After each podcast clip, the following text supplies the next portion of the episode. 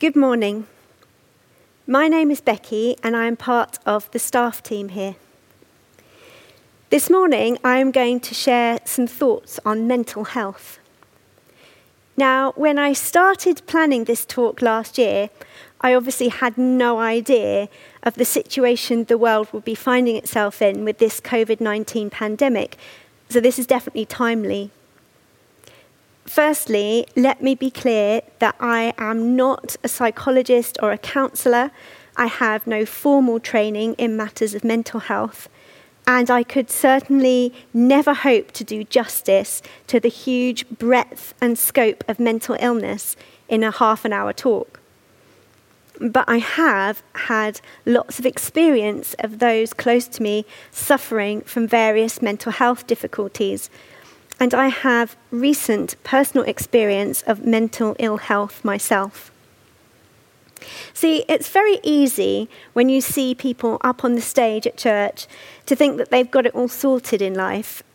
But believe me, we are all painfully human, just doing the best that we can. So let me tell you about what happened to me. Two years ago, I suffered a mental health breakdown.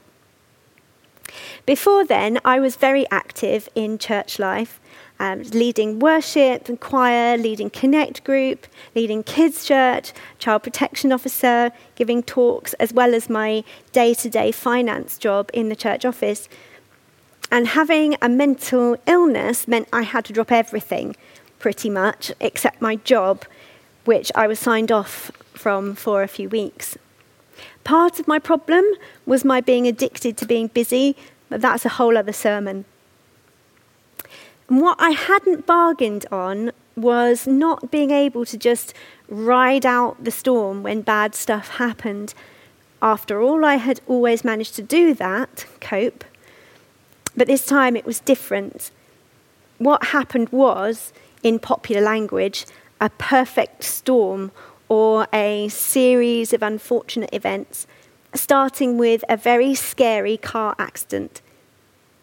Although I tried to keep going, tried to do business as usual, the accumulating trauma was too much, and I found myself more and more unable to cope.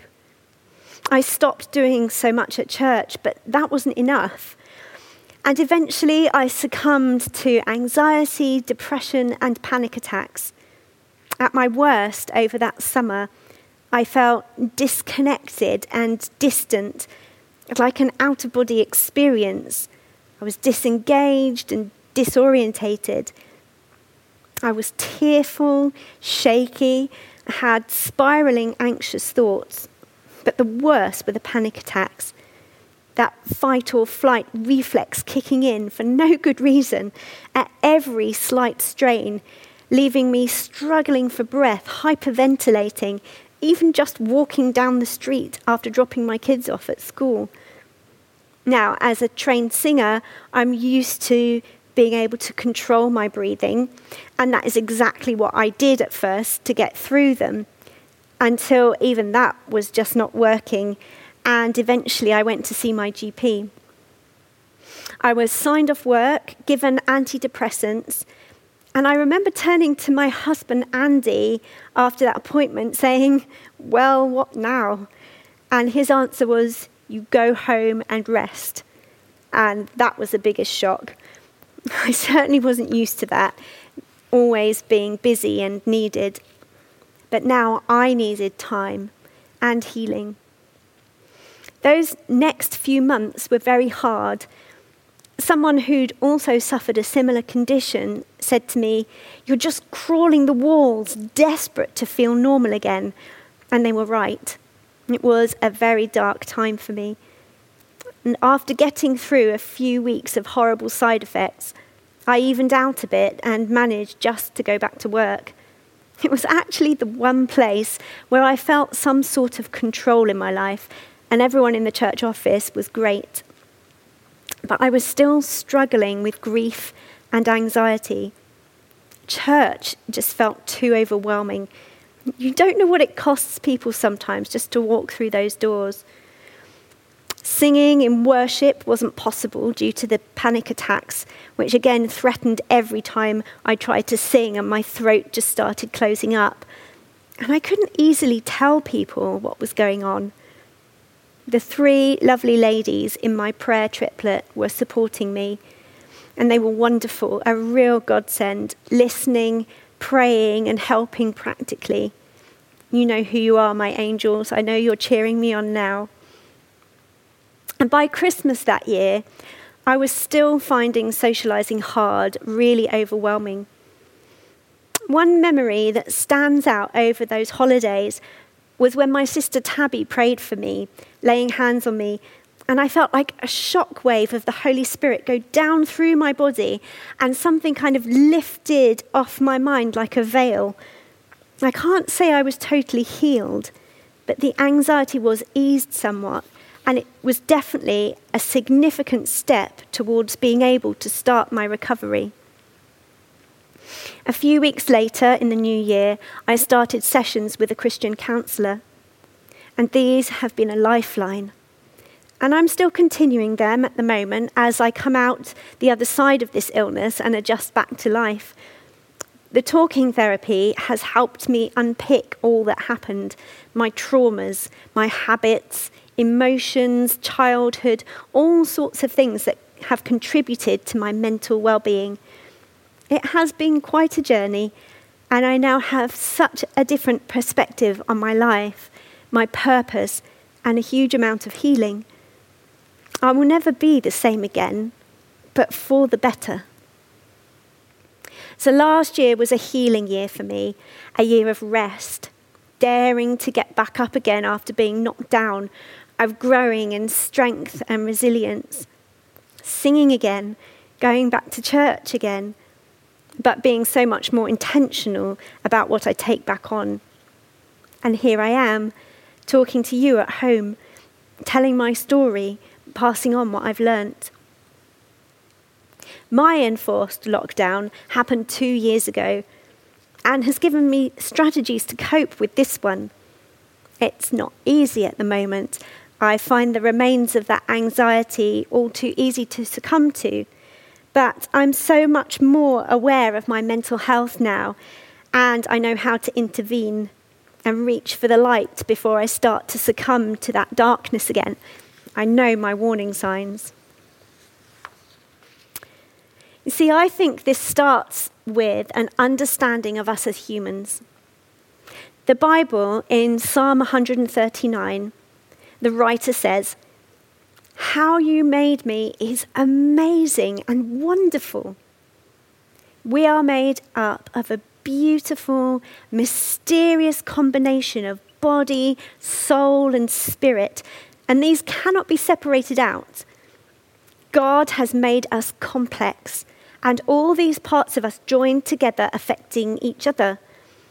In our body, our brain is the most sophisticated electrical computer on the planet, alive with our consciousness. Our soul, mind, and heart, that most incredible, mysterious part. And as for my spirit, as a Christian, it's alive through the Spirit of God. Well, is that separate from the rest of me? No. A physical hurt can result in a feeling of hurt or anxiety. And likewise, a broken heart or grief at a loss can and does affect us physically. We are a complex combination. Therefore, the treatment for mental illness needs to be holistic to treat every part of us. And this is what has helped me. I had good, helpful medication for the chemical imbalance in my body. Thank you, NHS. I thought about my eating and exercise. I found peace in music, art, nature, reading, gaming, and TV as rest for my soul. I had counseling or talking therapy to process and make sense of my experiences, thoughts, and emotions. And I love that one of the names of the Holy Spirit is He's called the Counselor. And I had prayer, speaking in tongues and worship to encounter the Spirit of God to fill up my spiritual well being. We are complex beings and we need complex individual treatment for each part of us, all of us. You see, we all have mental health. Every single one of us. There is no us and them. We all have good days and bad days. Now, statistically, one in four people in the UK will experience a mental health problem each year. And when something goes wrong in your mind, it is an invisible illness. If someone breaks a leg, we can see it. It's obvious what the problem is. We don't expect them to just ignore it, pretend it's not a problem, and carry on walking on it.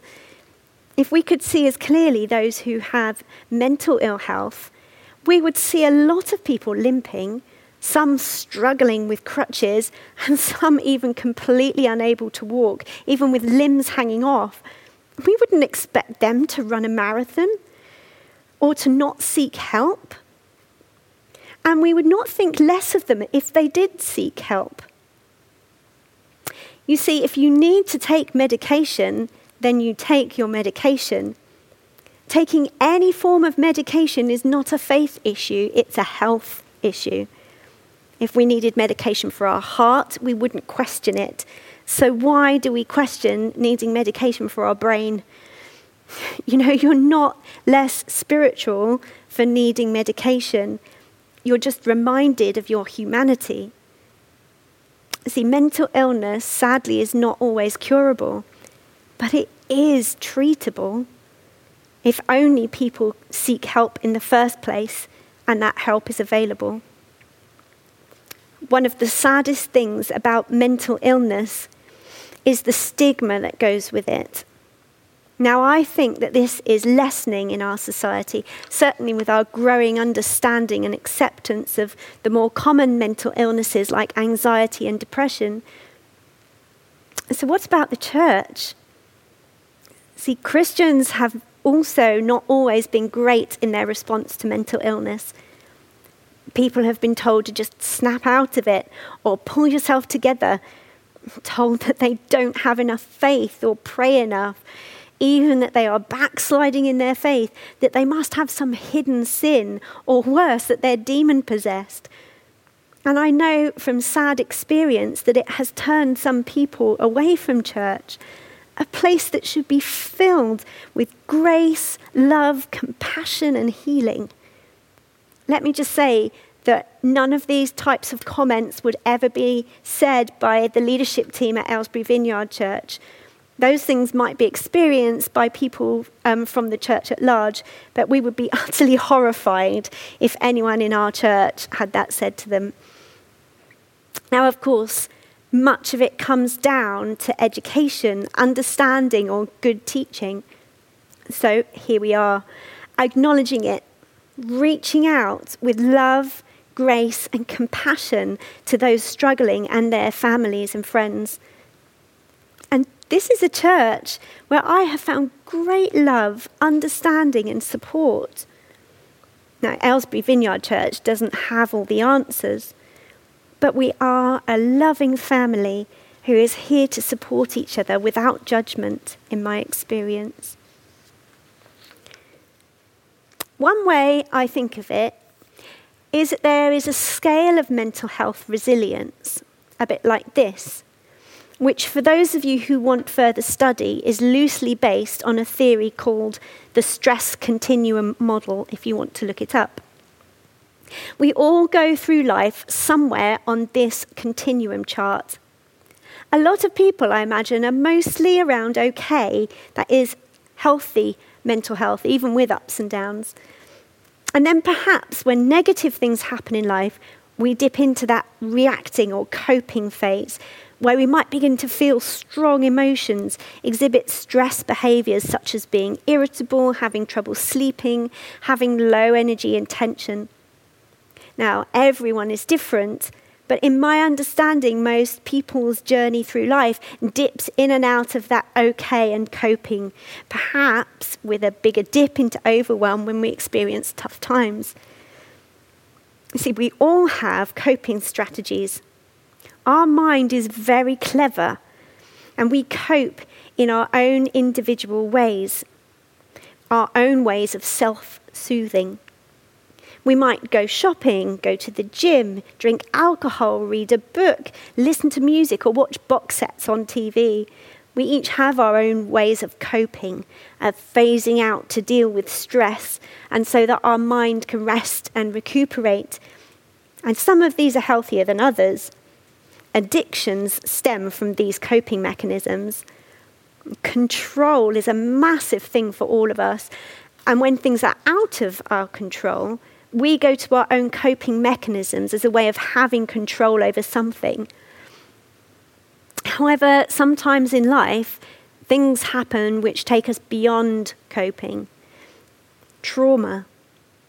We are injured. It's like having a mental smackdown in wrestling terms. Mental trauma can come through all sorts of ways disasters, abuse, childhood trauma, illness, bereavement, relationships, or financial difficulties, or perhaps a potent cocktail of these things. You see, trauma affects each of us differently, but it is a pressure that can push us down from coping into overwhelm. And this is where coping strategies no longer help. We're out of our depth and may start to exhibit those signs of mental illness, such as mood swings, anxiety, depression, suicidal thoughts, having trouble sleeping, and fatigue. We may stop socializing and may be showing addictive behavior.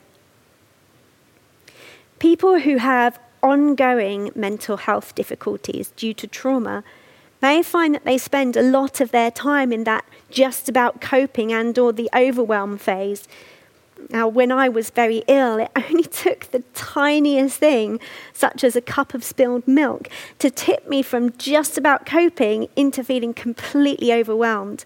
My emotional resilience was very low.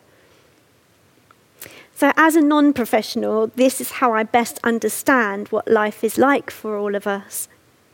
And at the moment, we are collectively undergoing a traumatic situation with the COVID 19 pandemic. So we are all under pressure and maybe just about coping and can dip into overwhelm due to the stress of the current situation. So let us be aware, be kind to ourselves and each other. So, what about God? Where is He in all of this? The Bible is full of very human characters undergoing all sorts of normal human experiences, including ill mental health. Just a few that spring to mind are the prophet Elijah when he went and hid in a cave and wanted to die, or Job who underwent such awful grief and torment. There is a whole genre in the Bible called laments and a whole book called Lamentations and many of the Psalms express the deepest cries of people's darkest times. The Bible is full of God engaging with people in their most desperate situations and emotional states.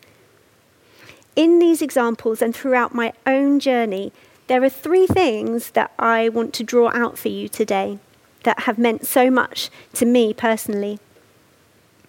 Firstly, God is always there. He promised in Joshua 1, verse 5, I will be with you. I will never leave you nor forsake you. This is such an important promise that it's repeated in four other places throughout the Bible and paraphrased by Jesus himself at the end of Matthew's Gospel. Now, a close friend told me that she felt very far from God when she was going through depression. And I said to her at the time that God was as close in her worst moments as he was in her best, perhaps even closer. And she said that really helped her. I was lucky that in my illness I didn't feel distant from God really. In fact, I clung to him.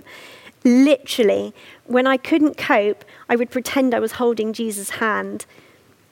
When overwhelmed, I had this habit of gripping my left hand into a fist until my nails dug in. one of the interesting things I found out about myself. And during this last year, I've learned instead to grip onto his hand in my imagination, but also to enact it physically. Now, it may seem silly, but I've found that physical action helpful, grounding. The other thing I found really helpful was breathing prayers, especially when I could feel that panic rising and a panic attack threatening. I would use the rhythm of my breathing to pray, repeating, I am here and you are with me. And this would not only help by calming down my body and my racing thoughts, but it would also bring me an awareness of God being with me in it. The Holy Spirit, that breath of God, filling my lungs and giving me the life giving breath that I needed. Why was this real experience of God's presence so important? Because mental illness is lonely. It's very difficult to describe what you're going through. But God knows, and He is right there with you in it all. And this brings me on to my second point that God understands. The Bible is clear that He knows everything about us, even how many hairs are on our heads and all our thoughts. He knows what we are going through. And God became a human being, Jesus, he experienced all the human emotions himself and hung out with people with mental health problems, the outcasts and rejected. And we know that Jesus himself suffered. I believe that he suffered extreme mental agonies in the Garden of Gethsemane before his death. In Mark 14, verse 22, it says, He began to be deeply distressed and troubled. My soul is overwhelmed with sorrow to the point of death, he said to them. And in Luke's Gospel 22, verse 44, it says, And being in anguish, he prayed more earnestly, and his sweat was like drops of blood falling to the ground. See, he experienced overwhelming fear and dread at what was ahead of him. Please note that these things are not sin.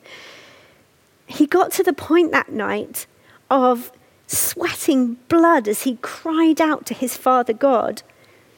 That's extreme physical, psychological distress.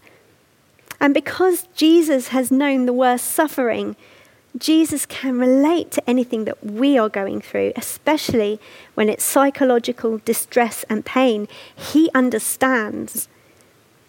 And He is with us in our darkest moments, every moment. God is big enough to take our anger and our hurt and our disappointment. His spirit of comfort is with us his grace enough for every moment, His loving arms around us. And point three, He has a bigger perspective, He has a plan. In some of my darkest days, one thing that helped me was to look out of the window at the sky. It was so big, and that grandeur and hugeness helped put my relatively small thoughts and feelings into perspective, which helped me cope in that moment. Now, the worst thing is suffering. It always is, we know it, and there are no trite answers. But there is always hope because God is good. He is loving. He is bigger than it all. And he is still the king despite the pain and difficulty in this world. And he has a good plan for our lives. As our senior pastor Steve said in his talk last week, he can bring good out of this that we can hardly imagine. He will bring good out of the worst situation, the blackest depression, the deepest suffering. He suffered too to bring us that hope. And we can hold on to that. Hold on to his hand through it. That is what trust and faith is. That's why I'm standing here today. Now, Steve also talked last week about our invisible spiritual enemy, the Satan. The Bible tells us that this evil personified wants to kill and destroy and delights in making things worse, especially where people have addictions or are overwhelmed or have mental or physical illness. Let me just say, though, that voices in the head can be the result of trauma and your amazing brain's clever coping mechanisms, not demons. And so much more abuse and damage has been done to people with mental illness by blaming demons. In the Bible, Jesus didn't create a massive, potentially more traumatic drama when dealing with people who, according to the understanding of that time, were identified as demon possessed. And if we follow his example, taking authority, praying, inviting the light to come, the Holy Spirit to work, that is the way to healing. Now, the enemy certainly plays his part and loves to make things worse for us, but I don't want to give him too much credit. He is the essence of all that is evil and dark, but we have access to the wonderful power of Jesus, the light of life. In John's Gospel, Jesus says in chapter 8, verse 12, I am the light of the world. Whoever follows me will never walk in darkness, but will have the light of life. And we know that the light drives out the darkness simply by its presence. We all go through darkness, but He is the light. And if we walk with Him, with Him in our lives, we have access to that light. It is in us by His indwelling Spirit. There is always Jesus, and there is always hope. There is always a dawn after the night. There is always spring after winter there is life. And not just after death, but in this life too. Jesus said that he came to give life to the fullest. So, like me, hang on to him with one hand and reach out to others for help and keep on hanging on to him and reaching out to others. And I think that's important to remember that as this um, pandemic goes on and we will eventually start to emerge from our homes again. And it seems strange, but we needn't fear because we don't do life alone. There is no social distancing with God. We have the Holy Spirit and we have each other. So if you know somebody who is struggling, what can you do? I know how helpless it can feel when someone you love is going through mental health difficulties. And so I want to draw out some helpful points from an article by Christy Wimber, who's the daughter in law of the Vineyard founder John Wimber. She's written a wonderful book on healing mental ill health called Wholeness. And she gives this advice Number one, be educated. One of the most loving acts the church can do is to take the time to learn more about the things which are causing people to hurt. Sickness or struggle is never a person's identity, it's just a sign of the fallen world that we live in. Taking the time to learn more about why or how someone is struggling is one of the most loving acts of kindness. And we serve more effectively when we have an idea of what a person may be facing or dealing with. Number two, be present and listen. Don't underestimate the power of presence and listening. Just being present in someone's life is loving. And remember that listening is a really powerful thing. If you don't know what to say to someone struggling, don't say anything, but don't act like it's not happening, as that helps no one. It's okay to say that you're not sure what to say or what to do.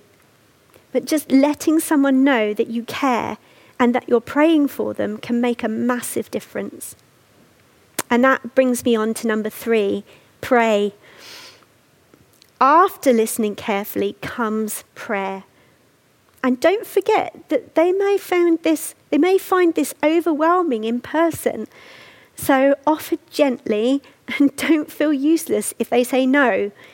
Crucially, you can always pray in private. And prayer changes things. It is powerful. Number four, don't try and fix people yourself. Encourage them to get professional help.